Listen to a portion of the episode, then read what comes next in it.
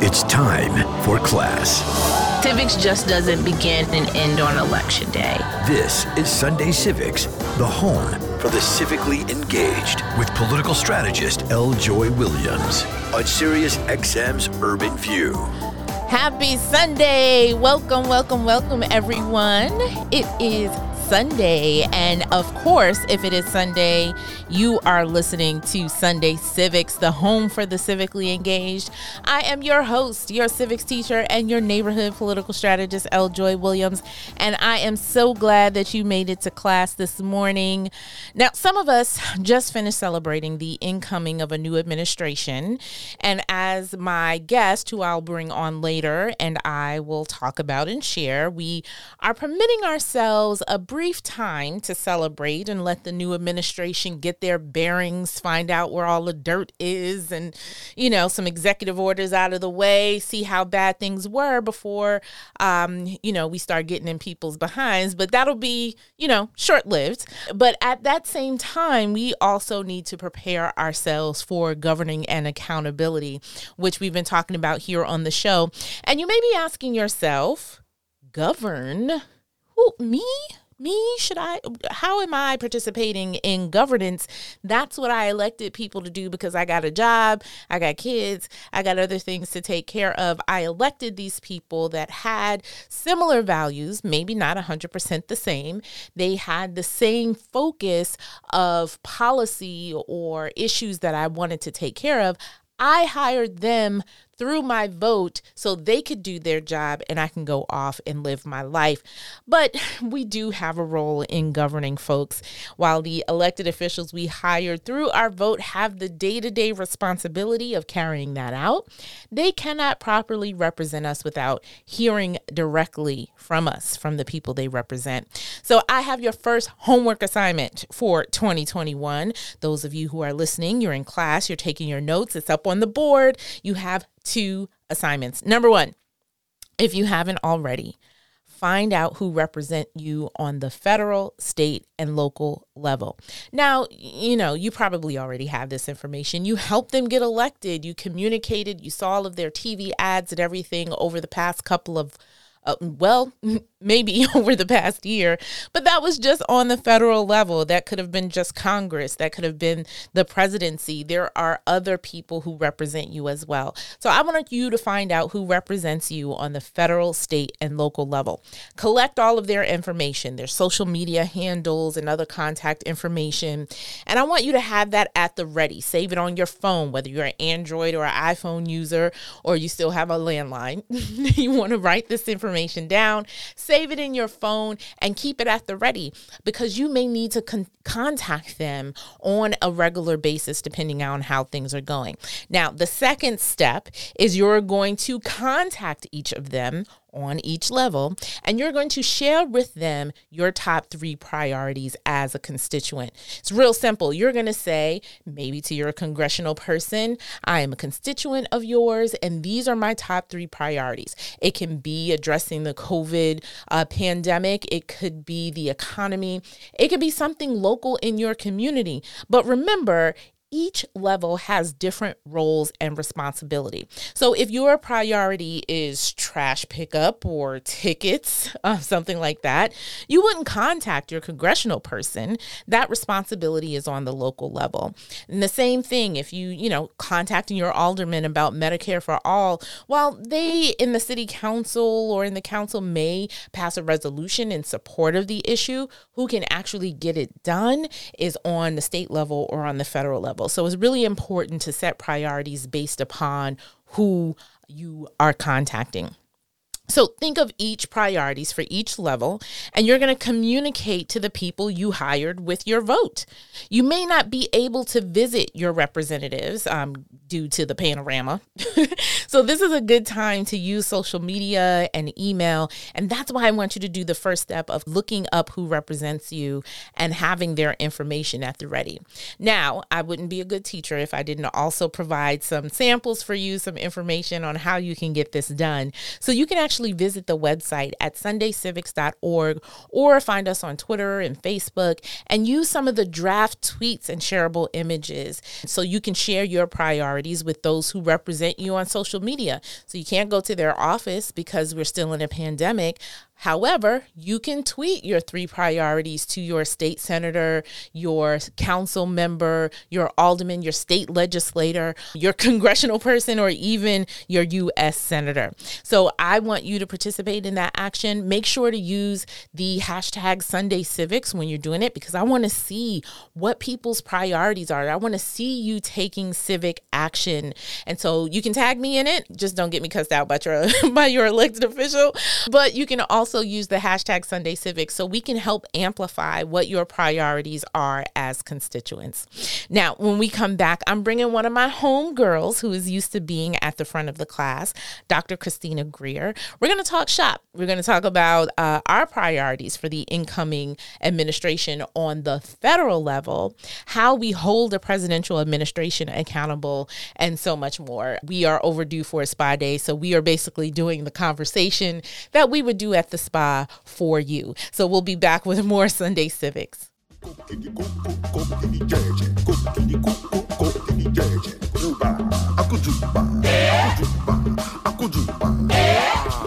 All the wahala, all the problems, all the things that you think that you must do to start in this world. Like when the teacher, schoolboy and schoolgirl come together. Who is the teacher? I go let you know.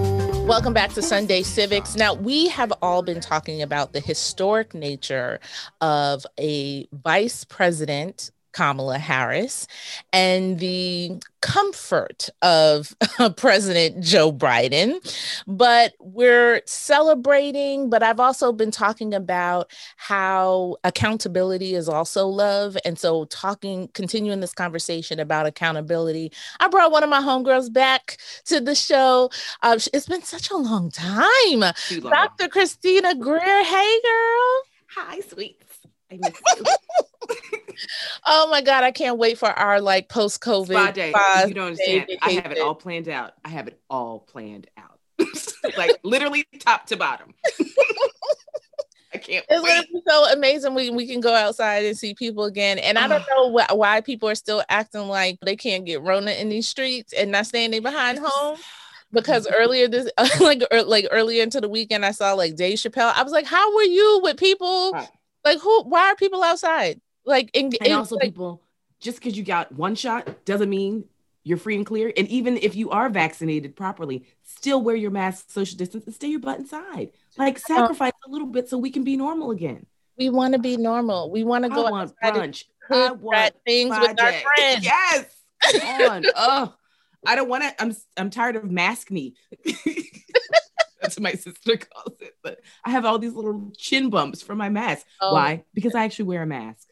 Yeah. Well, you know, yeah, we, we, have multiple wearing masks. And even when we do go outside, just to like walk and be outside, not have people so close. So yeah. I just like take off the mask and be yeah, outside yeah. and breathe in fresh air. Because I've uh, just been in the house and I feel like the vitamin D is I need to probably uh, take a supplement because girl, all, I'm just I'm atrophying.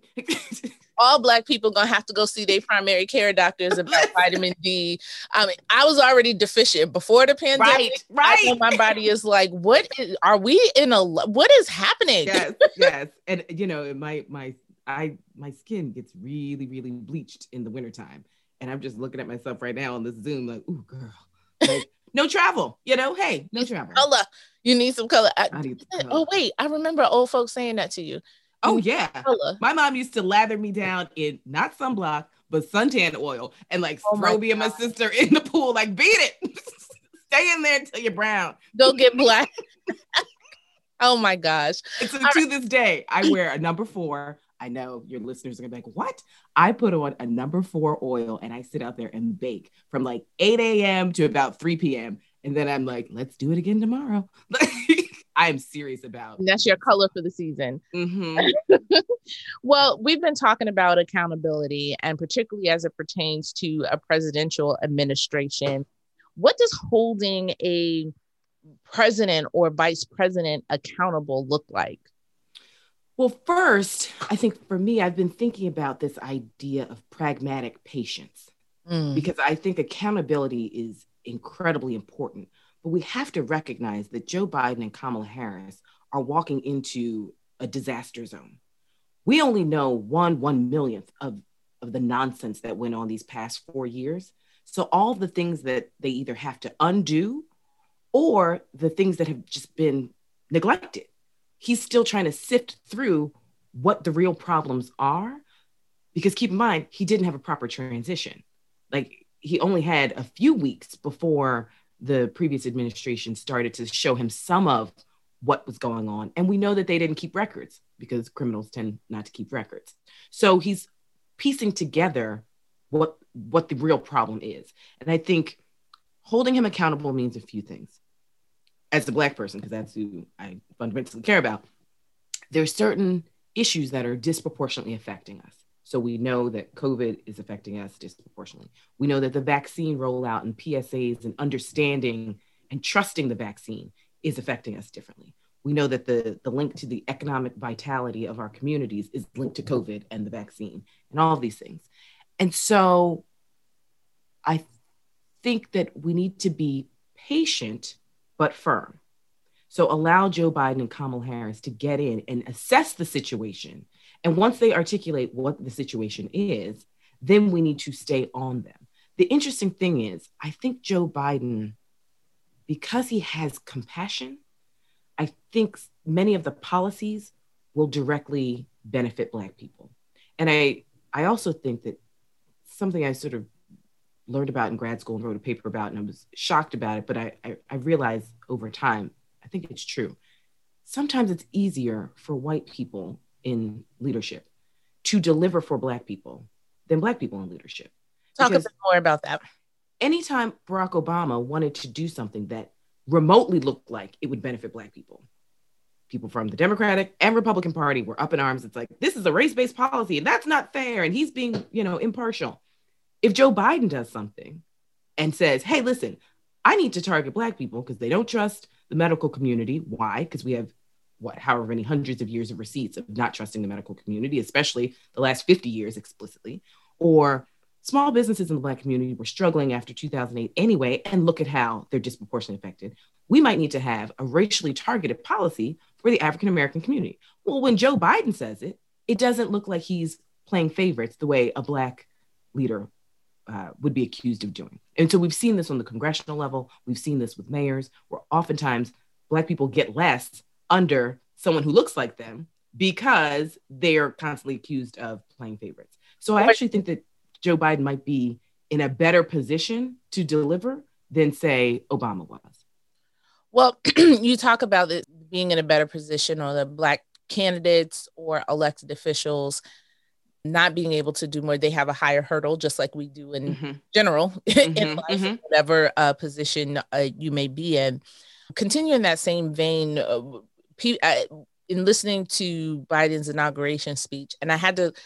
I, I'm gonna have to go back and listen to it because watching it live, it wasn't as moving and staring as everyone commenting it for it to be. And I was like, maybe I need to read it. Yes, I always, well see, and that's I learned that when Obama was president. I would always read Obama's speeches because the way he would present them, people would feel great. And then you read it, it's like, did he just say he's about to deport one million kids? Like, you know, like you got caught up in like the language and the rhythm, and then it's like he just really talking about some like capitalist nonsense, right? Right. And so I think if we read Biden's speech, you can hear the empathy. And you'll also be able, I mean, he's calling out white supremacists. Well, that was one of the You know, like he's- to point out to, to, to for him to have the ability to uh, call out white supremacy directly in an inauguration speech. But to me, people were all excited about it, and I was like, well, you know, we say white supremacy is a white people problem anyway, so why not Mhm. have the white person Right. and the white president deal with it? because we're not used to white people actually dealing with it. Even after the summer, right? I mean, white people are still like, wow, what should I do? And, you know, and I've said this before. It's like, you know, when you were growing up, your mom's preparing to have company over, you know, family's coming in, whatever. The house needs to be clean, the dishes needs to be done, food needs to be cooked. And you come downstairs like, hey, what do I need to do? And your mother's like, girl, you better look around. like, look around. Like, don't ask me what needs to be done. Like you see these clothes need to be folded. You see this, you know, kitchen needs to be clean. Is the table like, set? Like what is I mean, come on, girl. You know, Thanksgiving is in, you know, five hours. Like, what do you think needs to be done? And I think that's where black people are with white folks. They're like, so what should I be doing? It's like, where have you been for 400 years? Like, and also why I gotta tell you what the work is. Why I got to tell you what to do. Set this table, clean this kitchen, clean up, right? Because I'm tired of cleaning up. And so I think that yes, Joe Biden saying it is actually huge because we're not accustomed to white people saying it, especially in an inauguration. What I think is also really telling is when he's calling out white supremacists, and you've got, you know, your Rush Limbaughs and your Ted Cruzes and your Hawleys, they're like, I'm so offended by the speech. It's like when I got on this call and I said, Hey, pretty lady, and you answered, because you know I'm talking to you. If I got on this call, I was like, "Hey, you racist, white supremacist nonsense," you wouldn't answer because you wouldn't think I was talking to you.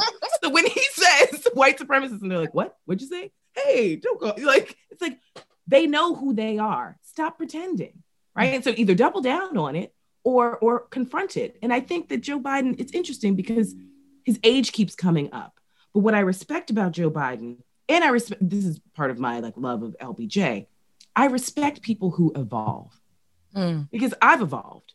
You know, like we look at our parents and our grandparents and how they possibly thought about certain issues or policies and they've evolved. Sometimes time is a beautiful thing. So it's like to hold 29 year old Joe Biden or 60 year old Joe Biden to 78 year old Joe Biden isn't necessarily fair. I think those eight years working under a black man who was younger than he was, who had a lot less experience, but you know, was charismatic and maneuvered things, I actually think he learned a lot.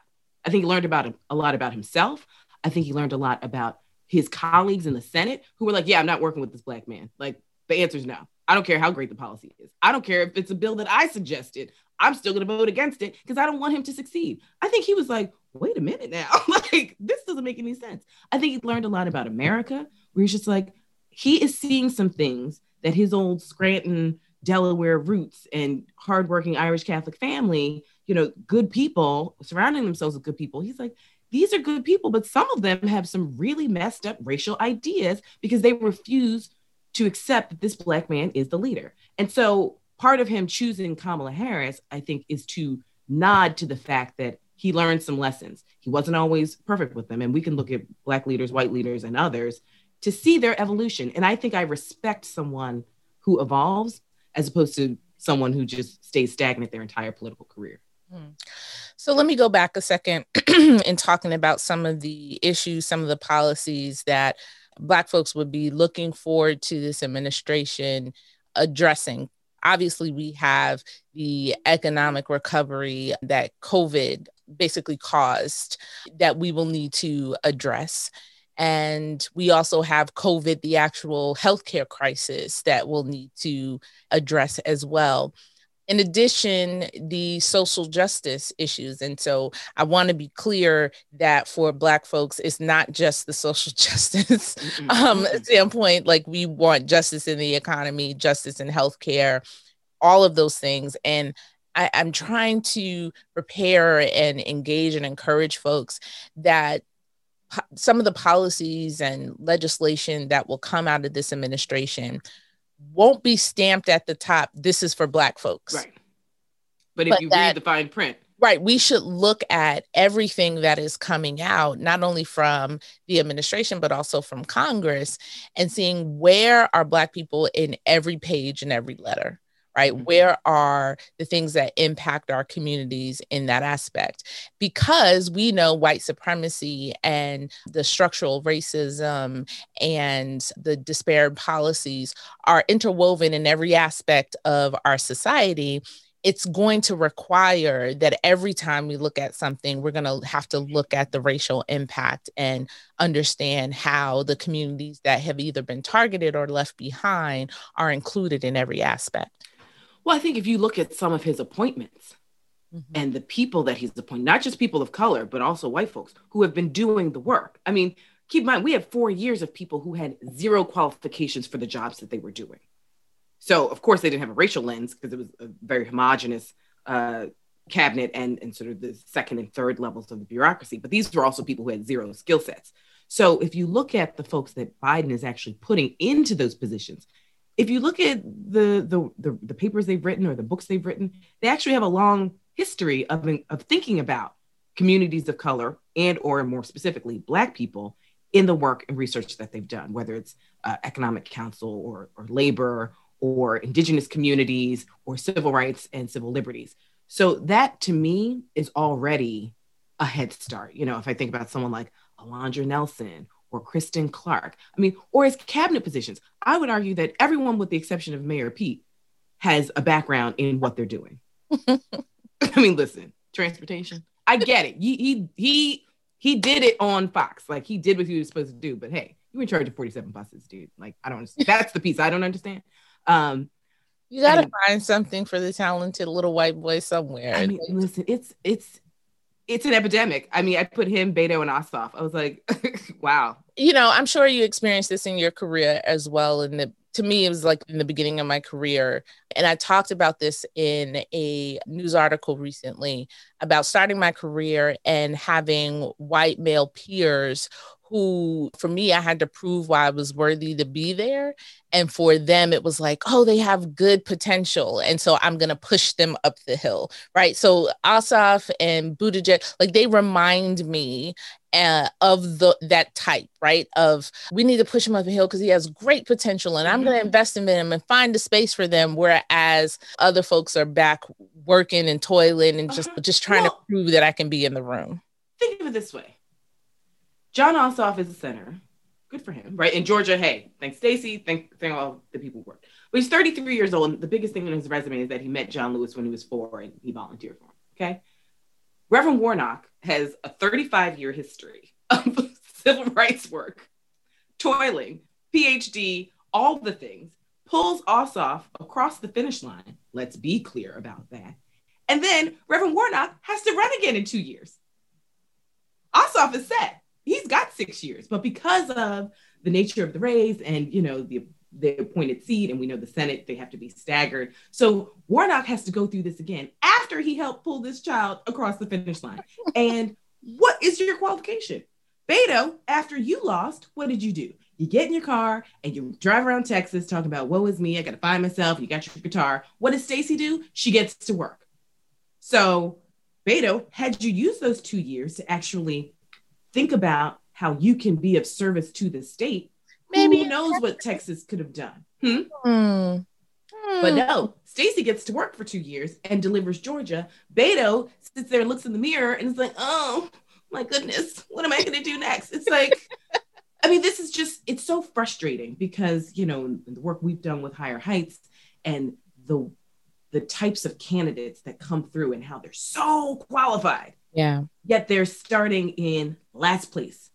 Right. And we see like someone like Cori Bush right? And it's like, wow, okay, so you're gonna come in and actually get to work, but like this assumption that these these boys just roll in. It's like, well, they know, like, you know, they they, they know how to do it. They know how to lead. It's like, as a professor, I see it all the time. This assumption that, you know, white boys are, are just inherently going to be good at this. And I'm like, says who? I see these kids when they're in like the germination stage. And I will say this, and you won't remember this, but you came to visit one of my classes, like one of my um, parties and elections seminars. Do you remember this? And you said, I want to be white man on phone. Yes. And and that class was disproportionately, it was 20 students. I think I had like 17 female students. And a student of mine saw, I think when you delivered Jumaane's race, mm-hmm. you know, and like you were clearly the architect behind that, and you were getting your flowers for that success. And a student emailed me who was in that class and was like, Looks like she's getting closer to being white man on phone. and it's like because you broke it down for them, sort of like the worker bees on a campaign, the sort of people who were seen as like the intellects on a campaign, and then the folks who make all the money, but you don't know who they are, and somehow they're like the geniuses behind a campaign. And it's like, right, what are they doing, and what do they know, uh, and who are these people? And so I think that we see this in the candidate stage. We see this in um, the leadership of a campaign stage. We see this in management and we see it in governance. This assumption that like Chuck Schumer should be the majority leader. He ain't built for this. He's not ready. Like we would never he been, trying like, he been trying for what decades. Yeah, and maybe there's a reason why you've been trying and it didn't work out till now. Oh my. Yeah, I'm saying. So it remains to be seen. Hey, listen, I'll stay open, but Yeah. I'm not. I'm not holding my breath. How can it be that you love the most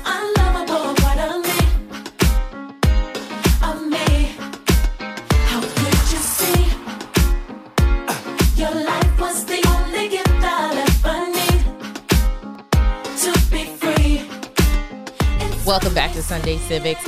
I'm chatting with my homegirl, Dr. Christina Greer, the Associate Professor of Political Science at Fordham University, about holding this new administration accountable. Chrissy, you were saying? I- think there are a lot of ways that we can look at a Biden Harris administration, circling back to your original question.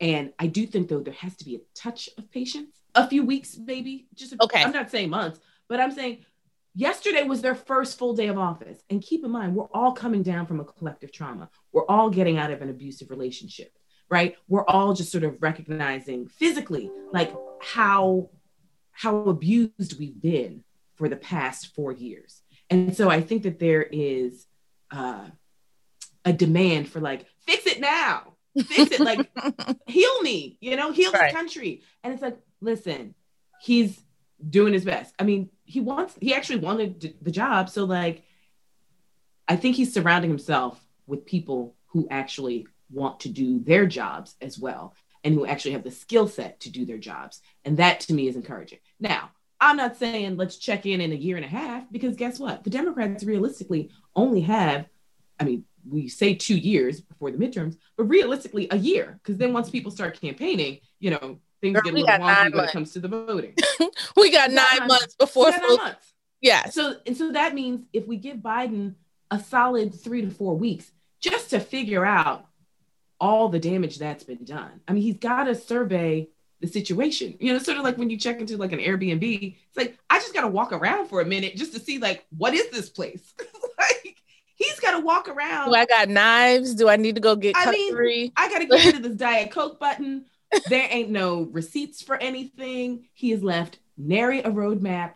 Like, where are we? And this is just domestically. Like, to say nothing about, you know, we don't even know what kind of financial and safety cliff we're on uh, internationally.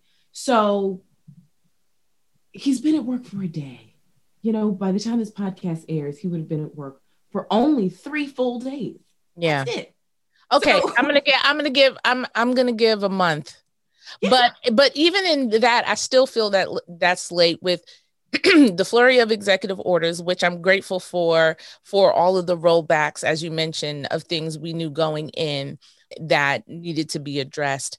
Congress is also going to put forth legislation on democracy, so trying to address some of the um, issues. I'm a little bit scared about that because I remember the last time a, an election was up in in, uproar and there was follow up legislation on the national and on the state level, and we got the Help America Vote Act and a, a number of things. When people move in haste to to Yeah. address those things, but then we do need haste in passing a John Lewis voting rights bill. We do mm-hmm. need haste. Like there are some things that have been held up in the Senate that the House has already passed. Yes, waiting for up, Chuck Schumer to waiting. corral his quote his colleagues.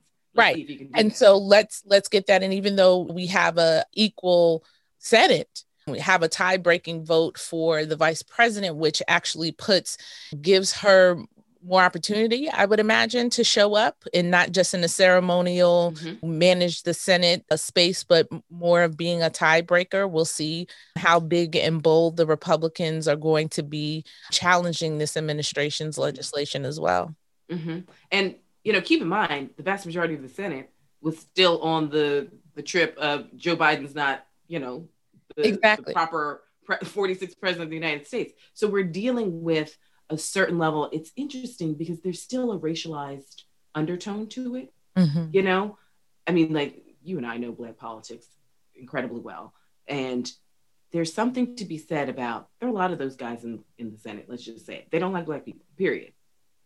That's just what it is. But they really don't like white people who work with black people.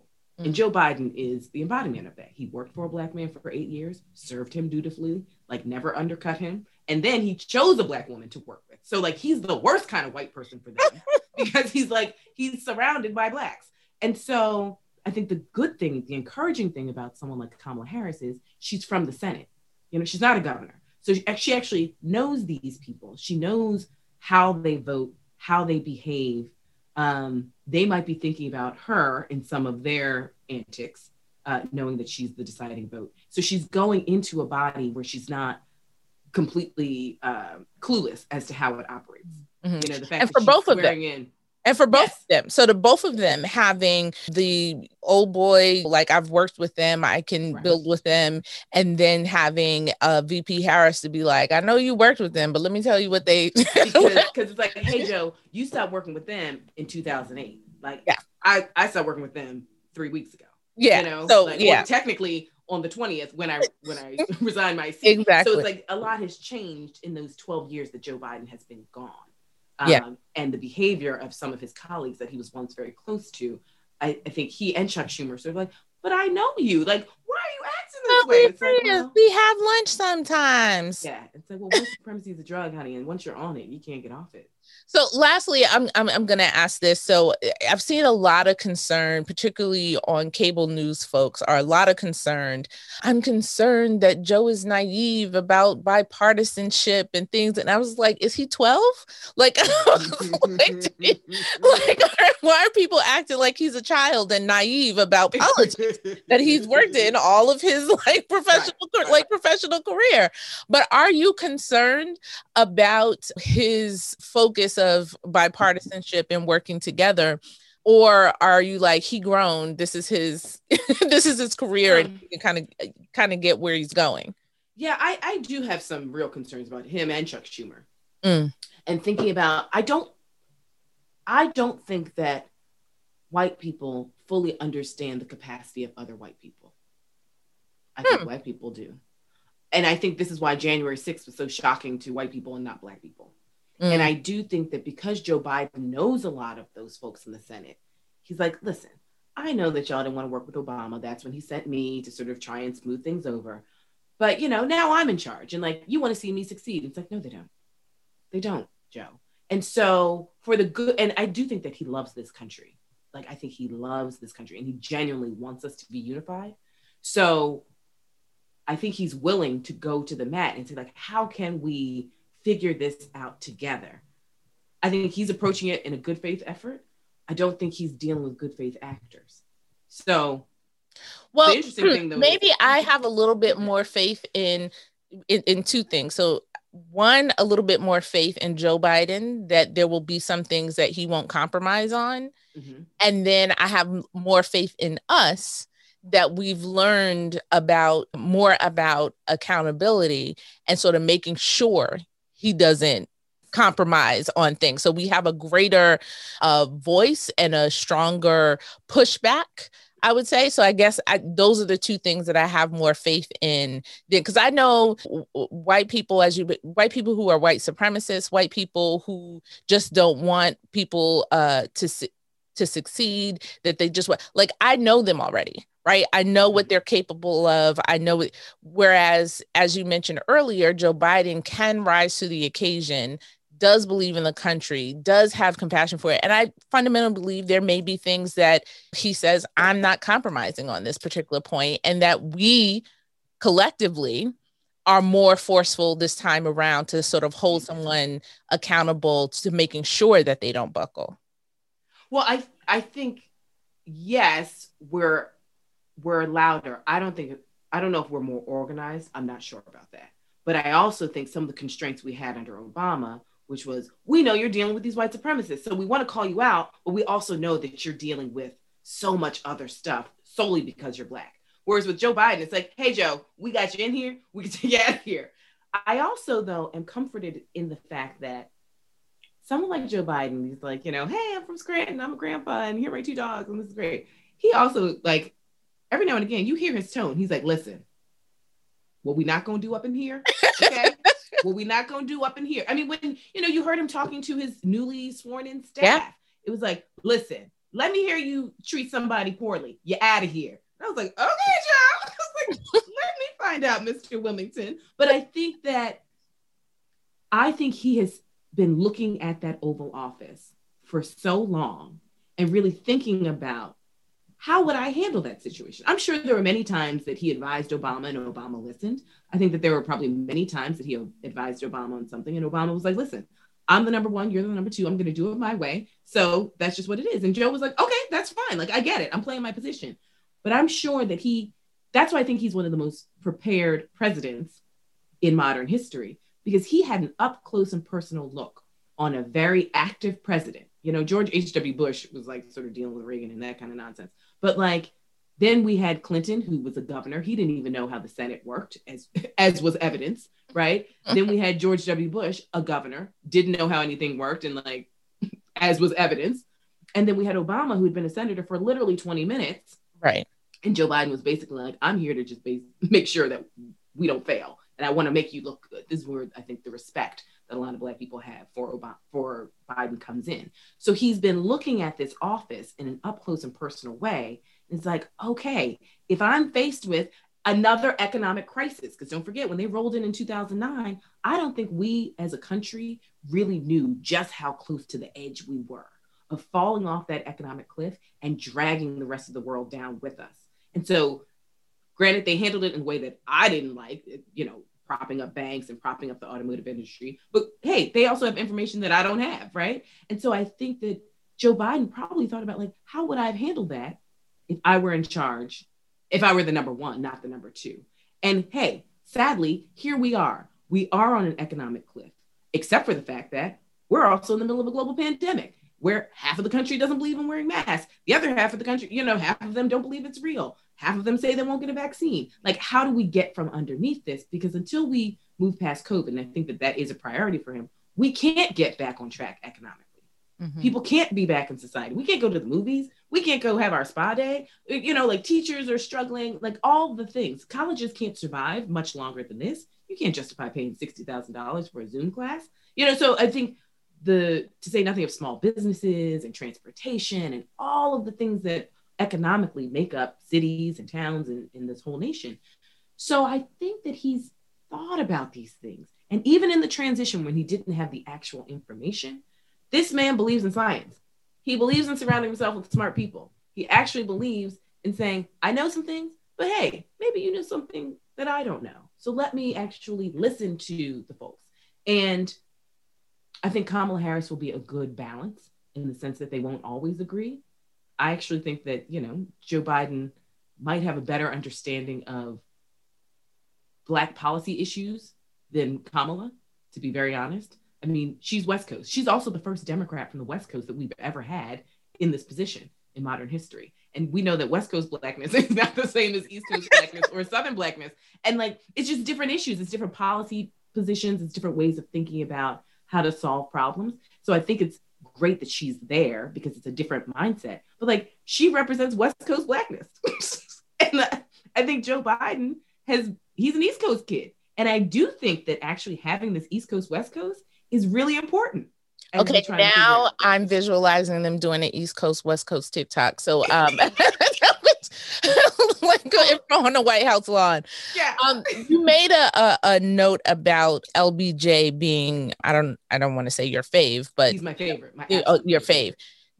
So just as we close, expand upon like you see the see comparisons there between Biden and LBJ or the potential. Yeah, I mean, LBJ, you know, obviously started off as a staunch racist segregationist because that's what the job required. He was a congressman from Texas, from Yep. rural, you know, racist Texas.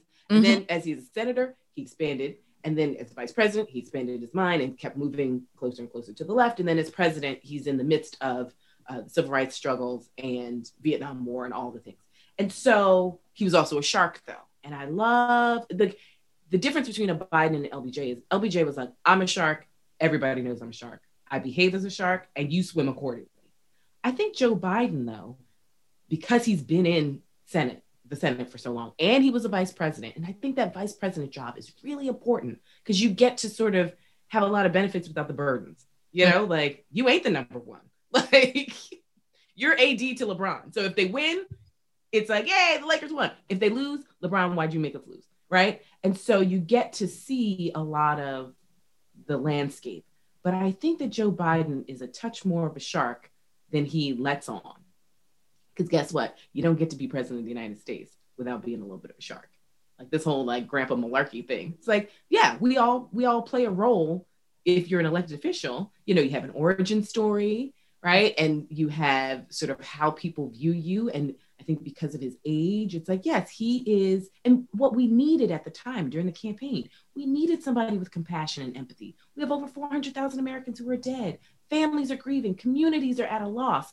Like, we needed someone who was like, listen, I've been through loss. Like, I have a family. I love my family. Just like I know their names, I know their birthdays. Like I'm a grandpa. But I think also when it comes to, I mean, like that that speech to his staff, I was like, okay, all right. Like he's It's also recognized I'm the executive. And I don't think you remember it took Obama a really long time to recognize, like, hey boo, you're in charge. Because for a while he was like, oh shucks, like, oh my goodness, like I'm the president. I think Joe Biden's like, yeah, yeah, yeah, I'm the president. I get it. Let's sign these executive orders. Let's let's get to work. And I think he also has a lot of smart women around him uh, who work, unlike you know our good friends who are still on these vanity road trips talking about what was me.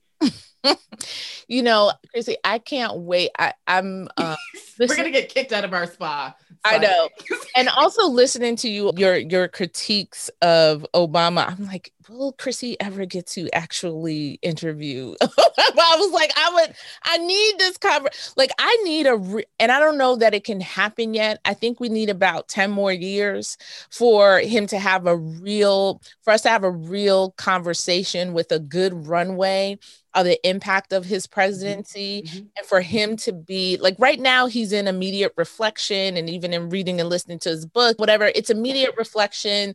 It's not sort of the entirety context of his presidents but listening to you and dr carr from howard like listening to like all the folks or whatever in the critiques i was like i need him to be in conversation with people that have this real critique and we can really unpack you know his what what those yeah. way.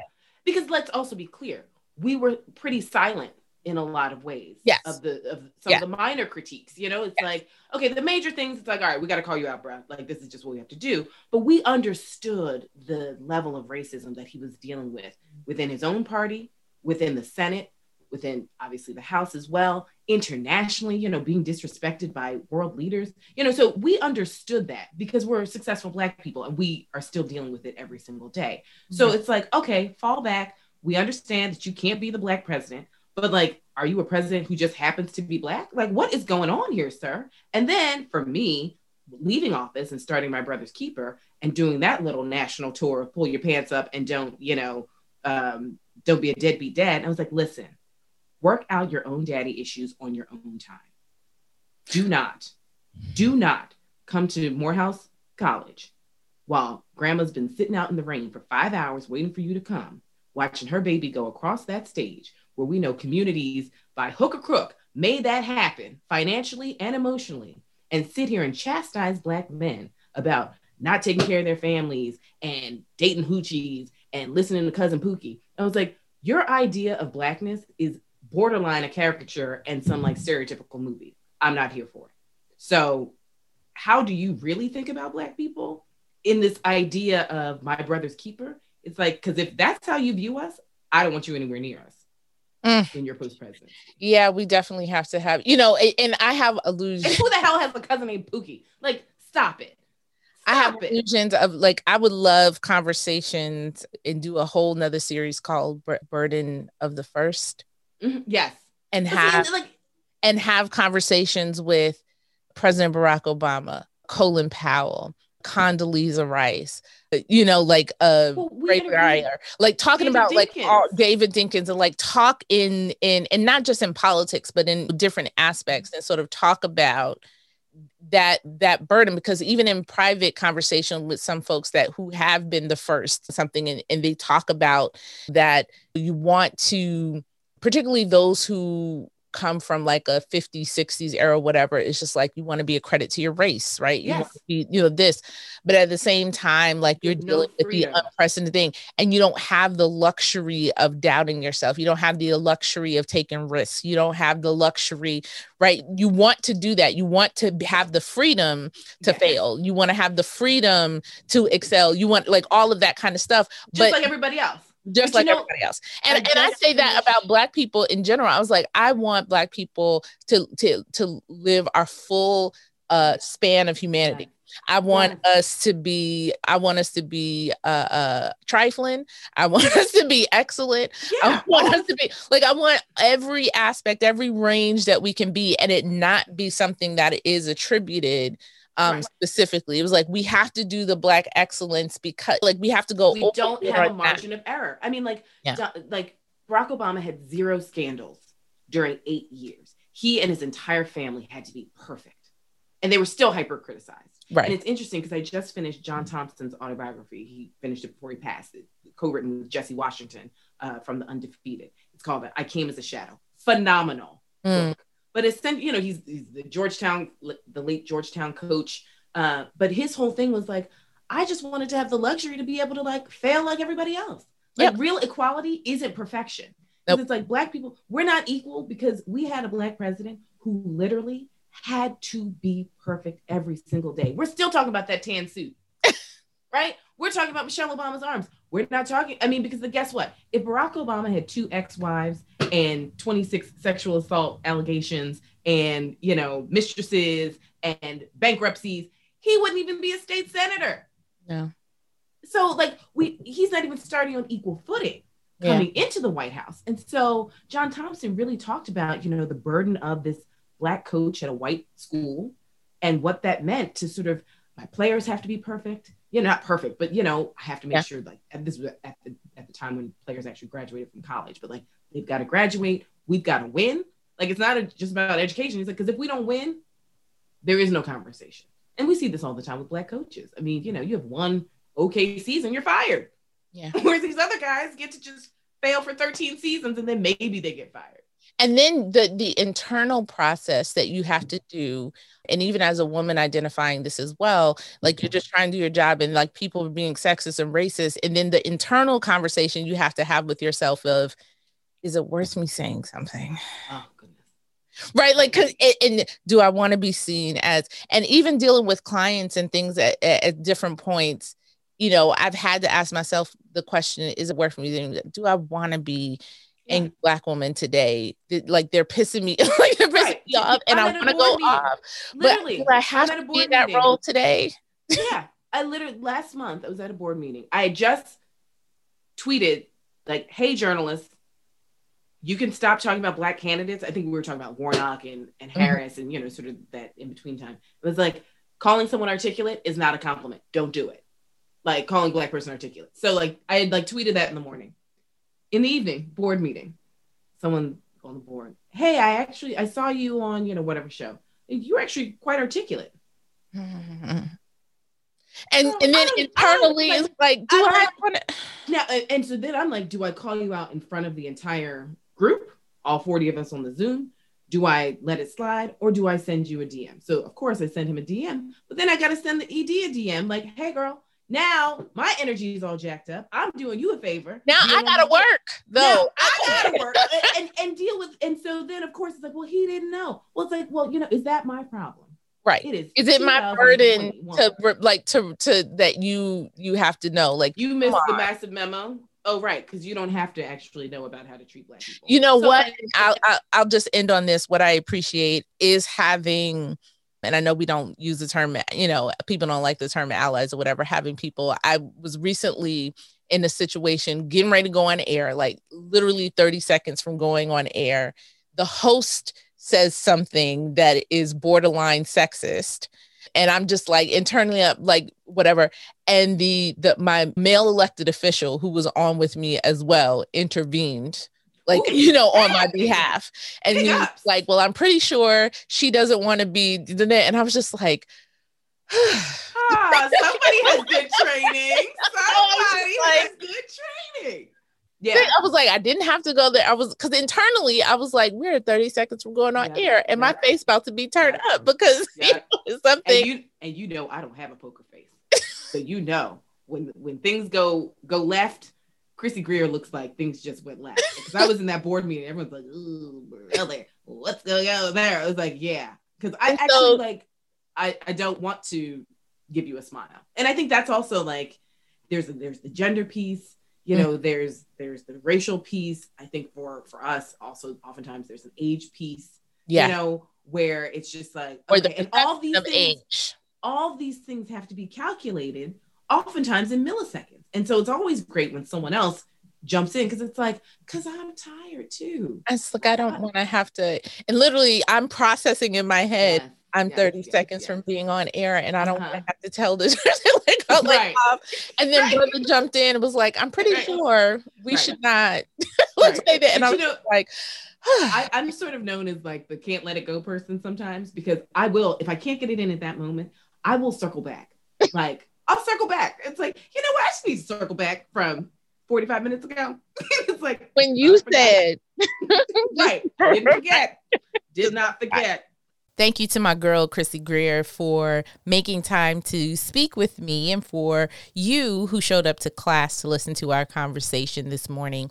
We'll be back next week with more of Sunday Civics. In the meantime, make sure you do your homework. Remember, number one, finding out who represents you on the federal, state, and local level, getting all their contact information because you're going to be prepared to, to communicate with them on a regular basis. And then, two, I want you to communicate first by sharing your top three priorities with the people who represent you. We'll be back next Sunday with more Sunday Civics. Thanks for listening.